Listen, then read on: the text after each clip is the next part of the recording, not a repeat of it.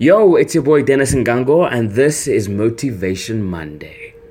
Today's message is titled, Our Words Have Creative Power.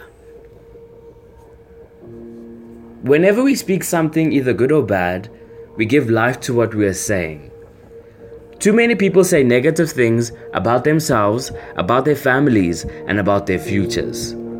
They say things such as, I'll never be successful, the sickness will get the best of me, I'll never get over this or that scenario, and business is so slow, I don't think I'll ever make it.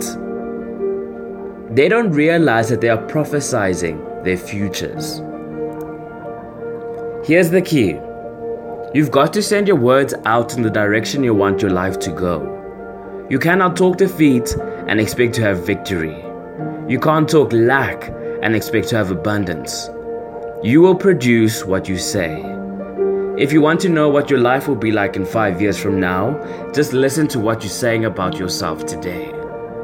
With our words, we can either bless our futures or we can curse them. That's why you should never say things like, I'm not a good person, I'm unattractive, I'm clumsy, I can't do anything right, I'll probably get laid off. No, those thoughts may come to your mind, but don't make the mistake of verbalizing them. The moment you speak them out, you allow them to take root. There have been plenty of times where I've just thought something negative and, and I'm about to say it rather, but I'll catch myself and think, nah, family. Zip it up. I'm not speaking defeat into my future. I'm not speaking failure over my life. I will turn it around and speak favor into my future. I declare I'm blessed, I'm strong, I'm healthy. This will be a great November and December.